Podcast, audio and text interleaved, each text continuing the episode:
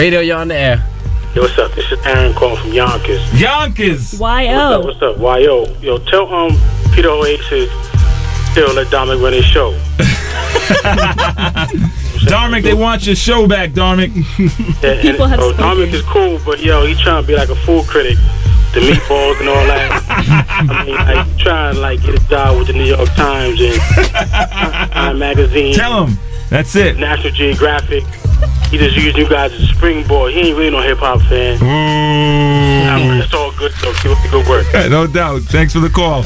Yeah, forget about Navani leaving. If you want to call up and talk about Dominic's Darmic's show, and what's wrong with it, give us a call. 212-998-1818 is the number. What up, what up, what up? You're Yep. tuned in. Now, where were we? WNYU 89.1 FM on your FM dial. You may also be listening to us on WNYU.org or the TuneIn Radio app, which is my preferred method to listen to online radio. Do you own mm-hmm. that app, Darmic? Yes, I do. I do. Of course I do. Being around you enough, you just like download it, download it, download it, and I finally did. I know. I've suggested a bunch of apps to listen to podcasts and radio shows because I figured the more work you put in and the more radio you listen to, we may actually get really good up here one day. Hopefully, one and the, day. the majors will call us and they'll they'll take us out of this little studio and put us on mainstream radio. How you feeling, dude? I'm good. How are you feeling, Peter?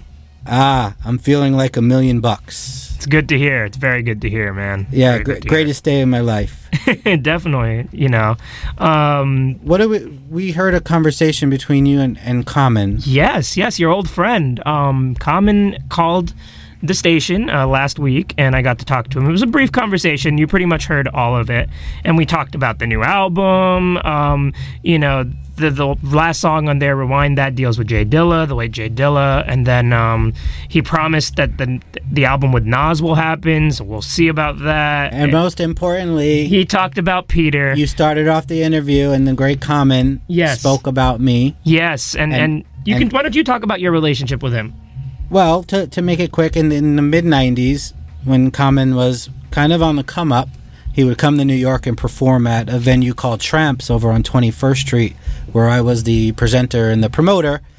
And that's it. And Common had a really diverse show, and there was one night where it was Common, and he had uh, Savion Glover, the tap dancer, tapping along while Common rapped to the taps and, and a backing band.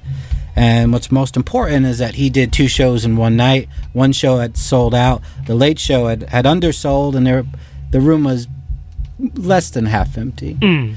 And who comes walking in the door? And if you just listen to the interview, Jay Z came walking in, no bodyguard, no Beyonce on his arm, and, and he stood and watched Common's entire show. And I tell this story all the time, and no one believes me. And thanks to you, Darmic, for asking Common about it. Now it's it's in the history books because Common did confirm that Jay Z watched his show. Yes. So thank you, Darmic. Yeah, not only that, it was 1996, so this isn't like Jay Z, the mega millionaire. This is Jay Z. I'm trying to put out my first album, Jay Z. This is Jay Z. I was probably wearing a, a leather jacket and a do rag, Jay Z. Yeah, oh, so that's a very different time, and it's amazing to look at the growth not only of Jay Z but of Common to come from from '96 to now. You know, talking about acting and finishing acting, and then getting into the album. So, you know, shouts out to him, and and his new album is called Nobody's Smiling, and it's one of my favorite albums of the year personally. You could go out and stream it If you're interested, yep, if you're interested. I, I highly recommend it. yeah, I'm I'm a big fan of it. Well, what what's going on tonight, Darmic? We we do have a guest in the studio. Yes, a very very special guest. I'm, I'm Um, going to let you set this up, but Okay. before before you do, I want to mention that our esteemed guest has never made an appearance on an underground rap show, and I think he's a little nervous. Actually, not. I- he's been talking way too much. He's already been. But but I've come to expect that from him. I, I want you to set it up, and I want our guest to put his headphones on so he could get the Oh, full okay. effect. yes, It may yes. mess up his hair, but Well, our our guest, you know, despite having never been on on maybe rap radio, is really one of the uh, early forefathers in a way of of the rap music movement. Um, but he was also very instrumental in music in general at a time when none of the things that we use to listen to music even existed. You know, there was no iPods, iPhones, no internet. And, you know, some of the things he was able to do back then without all this technology seems kind of unfathomable. And I think the most amazing thing to me personally is, you know, the transition he has made from being in the music world to being really, in a way, a philosopher, a modern day philosopher. And, and he's written, you know, three or four books and speaks at length, not just on, on radio, but, but uh, you know, across a variety of platforms. And um, really, in, in the last hour, I've been speaking to him, and, and he's kind of blown my mind in, in several different ways. Uh, quite an intelligent man, and, and somebody I, I've gained a lot of respect for just in our brief conversation so far. And so, with that, I introduce to now the, the Now Where Were We audience, Howard Bloom. Um, Dharmic, it's good to see you. Peter, it's wonderful to see you. This is a, this is an amazing thing. I want to set this up. Howard and I hang out at the same coffee shop. I'm not going to mention the name of the coffee shop because I don't want half the audience to try to solicit their demo tape to me or to Howard. Because when Howard's at the coffee shop, his head is buried in his laptop and he's probably doing something that you and I, Dharmic, and most of our audience can't do. Yes. And, and that's the truth. Well, I've written three of my six books sitting at that coffee shop and I've put Buzz Aldrin together with the uh, uh, the 11th president of India, who's a superstar in Asia. He's one Kalam. of the, yeah, Dr. APJ Kalam, mm-hmm. the only trusted politician in all of India. Fair and, enough. And yes. Kalam is kind enough to think that I'm a visionary. He read one of my books, The Genius of the Beast, A Radical Revision of Capitalism. He's not supposed to communicate with me directly. That's against protocol. He sat down at 10 o'clock at night after reading the book for six hours and whacked out an email saying this book is visionary and going on and on and on and on and on about it. So you can do amazing things with the technologies you're talking about. You can reach out across the world and knit things together in ways that defy belief. Yeah, definitely, definitely. But it's it, and I think that makes that speaks to your role in, in the music industry at that time and some of the things you were able to do, as I said before, that just you know we can't we can't even imagine. Why, why don't we go in that direction maybe. And, and tell us a little bit of of your start in the music industry and, and your own company that you had well, I was a science nerd from the age of 10. At the age of 10, I got very heavily involved in cosmology and theoretical physics. At the age of 12, I built my first Boolean algebra machine. I co designed a computer that won some science fairs. I sat down with the head of the graduate physics department at the University of Buffalo, and we debated steady state versus Big Bang theory of the universe. And you wouldn't think that any of this has to do with music at all, because science was it. It was my life, my bones, my marrow, my flesh. And uh, at the age of 13, I realized that I was an atheist. And my parents were trying to drag me, literally drag me to high holiday services. I was clutching the frame of the car, and they were they were nearly shredding my socks, trying to get me out of it and uh, to go to high holiday services. And I realized, hey, you know, if there are no gods up in the sky and there are no gods down below us in the earth, there sure as hell are gods in my parents. And by then, I'd been reading two books a day since I was 10. I'd read a lot of anthropology. Every tribe I'd ever read of had some sort of supernatural force.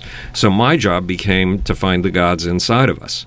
Um, you know, science, the first two rules of science, the truth at any price, including the price of your life. And rule number two, look at things right under your nose as if you've never seen them before and then proceed from there. I, I realized my job was to find the things behind our nose, the mass passions that make history.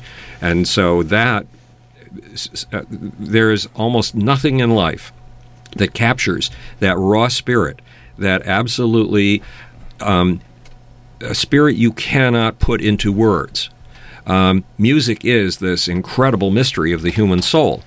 And so eventually, a long time later, I skipped my three grad school or four grad school fellowships in uh, neurobiology, and I went into pop culture, which I knew nothing, nothing, nothing about. And I founded the biggest PR firm in the music industry and worked with Michael Jackson, Prince, Bob Marley, Bette Midler, ACDC, Aerosmith, Kiss, Queen, Run DMC, Paul Simon, Billy Joel, um, Peter Gabriel, David Byrne, and rap run and Grandmaster Flash and the Furious Five and Run DMC.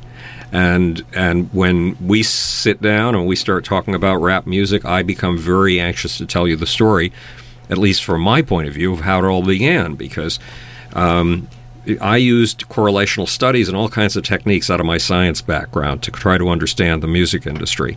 So by 1981, five or five years after I'd started my company, I guess I was pretty well known.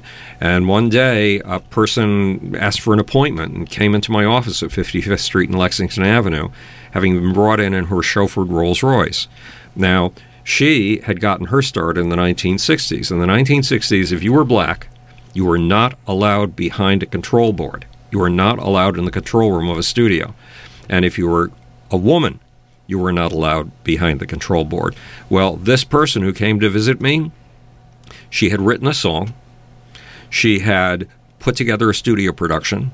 She had produced it herself, and she'd put it out herself. She basically gave a great big finger, middle finger, to all the no's in, in the music industry. That song was Love is Strange, and it was by Mickey and Sylvia. It was a hit, and if you ever hear it, it's gorgeous, absolutely gorgeous. And her name was Sylvia Robinson. Hmm. So Sylvia Robinson, because she was in, she she broke all the rules, and she started her own record company. It was headquartered in a little dry cleaning establishment in New Jersey, a self self standing one story building that she turned into a studio and offices. So that's the person who was coming to meet me. And by the time she came to meet me, I knew of her because she'd had a couple of albums. She was a middle aged woman by then when you're selling your music, you're not just selling your music if you're a woman, you're selling your hip waist ratio, the ti- your tiny little waist. Look at people like Beyonce. And she no longer had a tiny little waist. She was middle aged. With she was the only person I've ever seen in my life who without sexual symbols, you know, without the sexual come-ons that your face produces and your hourglass shape produces, went platinum and double platinum. It was amazing. So Sylvia came into my office and said, Look, I was cruising in the South Bronx in my car and I heard this music. They blocked off the streets. They put um, turntables and giant speakers down at the end of the street, and they were playing this form of music I'd never heard before, and I loved it. So I went back to my little studio in New Jersey, and I got my studio group together, and I wrote a song in that style, and we put it out. It was called Rapper's Delight. Um, it was put out on the Sugar Hill label because the Sugar Hill part of Harlem is where Sylvia was born and raised. Um, and it was a hit. You know, she did, was one of the very first 12 inch singles, so the DJs could m- fiddle with it.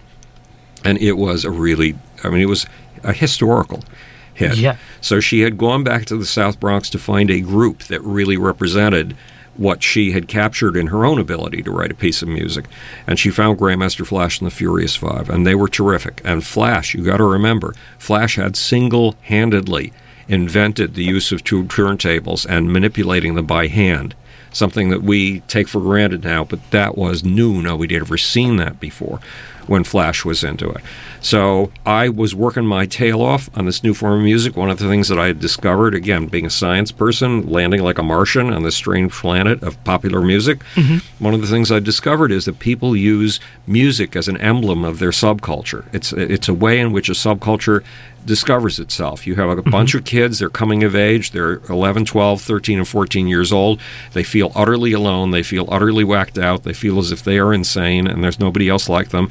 They feel that everybody else is normal, only they are insane, mm-hmm. and so they try their best to pretend to be normal, thus Right. giving other people the impression that everybody's normal, which Right. is not quite true.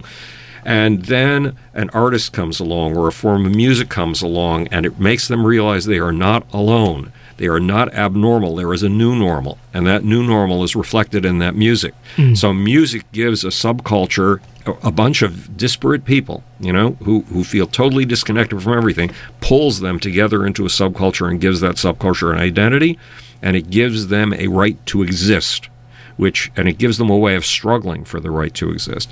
So I felt that rap represented a subculture that was trying to come together and had a valid reason to have a voice of its own. And when you give me a challenge like that, I'll work my I'll work my tail off on it. Um, I'll work night and day, and I'll work over threats, and I'll work over dangers. So one of the one of the people in the music industry who was at that point a major corporate guy came to me and he said, "Look, Bloom, you've worked extremely hard to establish your reputation, and you now have one. And um, look at this stuff, this music you're representing. It's not music. Um, now, I don't know if I'm allowed to say this on the air, but he said, it's shit. You know it's shit. No, I, I, I know it's dog poop. Okay, and when and and you also know it's going to disappear in six months. Wow. And when it disappears, it's going to explode, and it's going to leave dog poop all over your face. So, well, when somebody tells you something like that, Dermot and Peter, you know, periodically, uh, uh, somebody telling you that tells you on the deepest of all possible levels you are doing something important and you better keep doing it. It's a crusade, and it's a crusade worth doing. So we stuck with it. And uh, as you noticed, um, rap music disappeared in 1981, approximately six months after that conversation occurred, right? Shows you the wisdom of record company executives, because that's what he was at the time. And then Russell Simmons came along. Now, Russell had actually been involved with rap before I had. Um, he'd been starting with a couple of acts, but, but nobody took it, nobody thought it was a form of music Right. and he hadn't broken through. So Russell brought me Run DMC. And with Run DMC, we took we had given Grandmaster Flash and the Furious Five validity, and we had established the right to exist for rap music, but it was still a marginal thing. Right. And now with Russell, it mainstreamed because Russell had all these crazy ideas. Russell had all these merchandising ideas. Now, if you used those merchandising ideas in white music, you would have killed the music. Mm. Because white artists are icons and people use them as trellises and they grow on them. And if you take the heart out, the soul out of that music uh, by by associating with a bunch of corporations, you're not saying this music is my music and says I have a right to exist. You're saying this music is their music and their way of imposing themselves upon me, which you hmm. can't do. But if you if you do the same thing in the black community, if you set up a bunch of commercial sponsorships and stuff like that, it has a different meaning because the black community has been kept outside of the mainstream of economic life. Um, and as a consequence, when something comes along, when a rap act comes along and just drips in gold chains and does excessive, what we call excessive materialism, he's saying, I have broken through to an area of life where black people have never been allowed. Thank you very much. Um, so uh, Russell's ideas of marketing things, of putting commercial tie-ins of all kinds together, of taking, I mean, he had an act that was so good.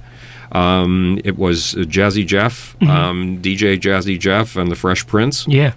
I so I ached to work with that act, but Russell didn't want any one of his minions, you know, his teammates, to be working on more than one of his acts. He wanted to keep us competing with each other. And so when he came up with the idea of taking Will Smith and putting him into films, it seemed absurd. Except I could hear it. You know, there was a new kind of black culture coming to life. Up until then, black culture still bore the stamp of having come up from the deep south and being relatively new in the north. And as a result, anybody black spoke with a Georgia accent. Um, and and w- was set off, and, no, and and even if you didn't speak with a Georgia accent, you couldn't pronounce the word "ask." It was pronounced axe, and there was nothing you could do about it. You were stuck with that.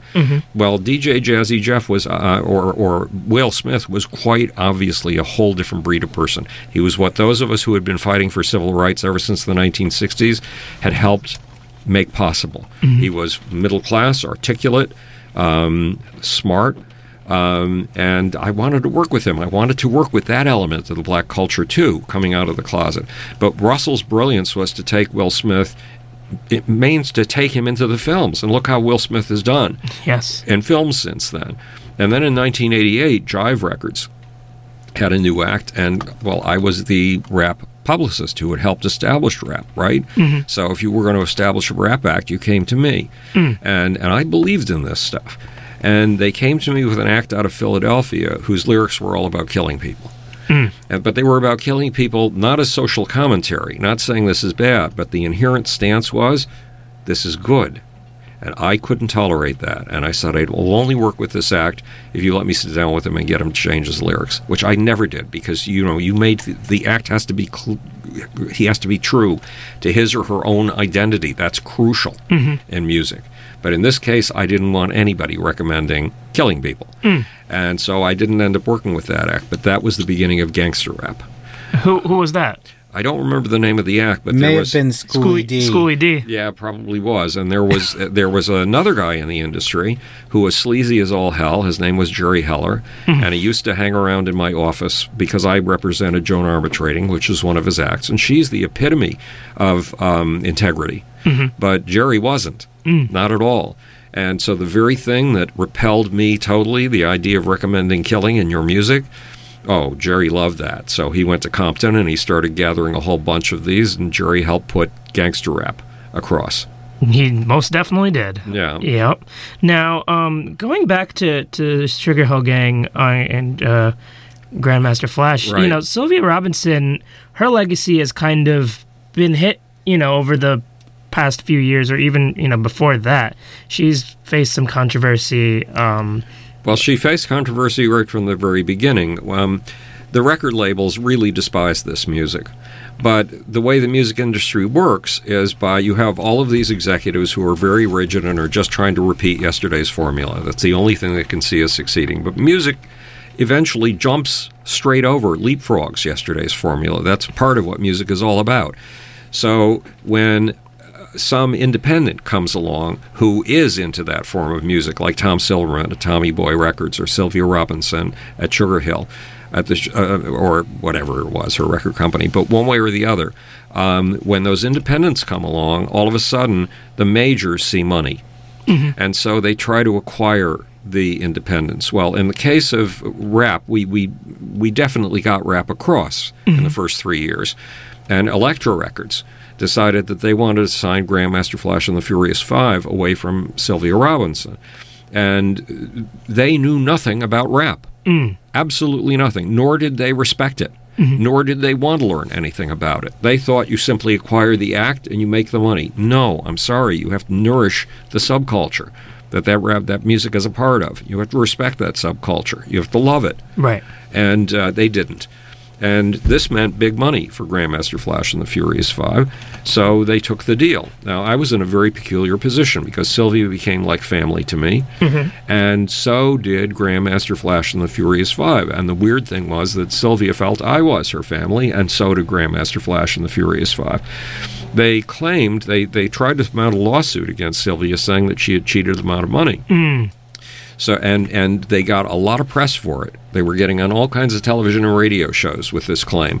So I told Sylvia, just give me every single check that you've ever given them. And Sylvia tried to explain. I'd be standing in my kitchen, and these guys, I don't know if we're allowed to say this on the radio, but No, no, no, no, no, no, no, no, but no, no, no, no, no. okay. So uh, at any rate, they had some very expensive habits. Right. And so they would show up at her kitchen door at uh, one o'clock in the morning and knocking, and she would give them all the cash that she could get her in the house. So not everything was in receipts, but I got every single check she had ever given them, and I totaled them all off, and I up and I put them in a shopping bag, and I went on TV, and I showed you these checks because Sylvia had been paying them. Now, a tiny little label like hers that had to support itself initially with mafia money because those are the only people willing to support a black record label. Joe Jackson, uh, uh, Michael Jackson's father, was stuck with the same situation. Those are the only people who would finance you. You don't make the kind of royalties that you make at a major label. You make a smaller royalty, but then there's a huge commitment, and the huge, the commitment was enormous. Sylvia would not have come to my office if she wasn't very committed to Grandmaster Flash and the Furious Five. Right. So, what what is the negative that that's circulating about Sylvia? Well, I think that was the controversy. The Yeah. you know that, and then maybe some of the the taking of of talent and manipulating it and whatever. I think those are the I never saw her manipulate talent in any way. If she had, if, if there were any form of manipulation, she could make your music better. Because remember, she wrote hit records, and she was capable of seeing a genre like uh, rap and writing in that. You know, the rap she wrote wasn't uh, derivative; it became primary. It became a major source in rap music. And I never saw her manipulating acts to their disadvantage. Never saw that. Sylvia is somebody that we should pay a great deal of respect to because she broke barriers. and her Without- name doesn't come up. No, Al- almost ever in the in the hip hop conversation. right. It's not it's not the go to name. But she was there first and Russell was there second. yeah. I I think that's that's fascinating that you got to then kind of watch that. Now, now who were some? So you were saying you were the go-to rap publicist, or, or that's what they were saying Right. at the time. Who were some other acts, if you remember, that maybe Well, you didn't that you worked with? The that only time? one that I remember is Dana Dane, and he didn't make a big impression on me, um, even though he came from a neighborhood near mine. Um, the the record label that um, that Run DMC's music was on, Priority Records, they pretty much brought me everything. And and I worked with it, but nobody had the impact that uh, Run DMC and Grandmaster Flash and the Furious Five had. N- and so was was it Russell's idea for the uh, the Aerosmith collaboration? I don't know where that came from, uh, despite the fact that I work with both Run DMC and Aerosmith. I have no idea. It might have come from Rick Rubin. Yeah, Because remember, you're, you're absolutely right. yeah, It was Rick Rubin. Ah, okay. Yeah, because Rick could see the connection. I mean, one of the weird things about rap music was that it came out of a middle class black background. In other words, uh, until the 1960s or early 1970s, if you were black, you were kept in a ghetto. The very first black project I ever worked on in my life, I was 15 years old. I was made head of the Social Action Committee um, of the Unitarian Youth Group. Um, I'm an atheist Jew, but that didn't matter, um, in Buffalo, New York. And we were working against something called redlining. And redlining meant that if you tried to buy a house, if you were black and you tried to buy a house outside of a black ghetto, no bank would give you the money. So the previous generation, before Runs and before Russells, um, their parents would have had to live in Harlem. Well, now all of a sudden, thanks to the civil rights movement, their parents were able to move out of Harlem, and people, black couples, started moving up to Long Island and over to Queens. So Russell and Run did not grow up in Harlem. They did not grow up in a ghetto. They grew up in a middle class mixed neighborhood, mm-hmm. and yet they romanticized the street culture. And their music was a music of romanticizing their street culture in order to say, these are my roots. Mm-hmm. And as a consequence, the music didn't just appeal to black kids from the ghetto. It appealed to even more to white middle class and non and black middle class kids. Mm. It crossed barriers somehow. It spoke for many different disparate subcultures. Nice. So at this point, we're going to take a break, play a couple songs, and then get back into the conversation. So far, it's been quite enlightening.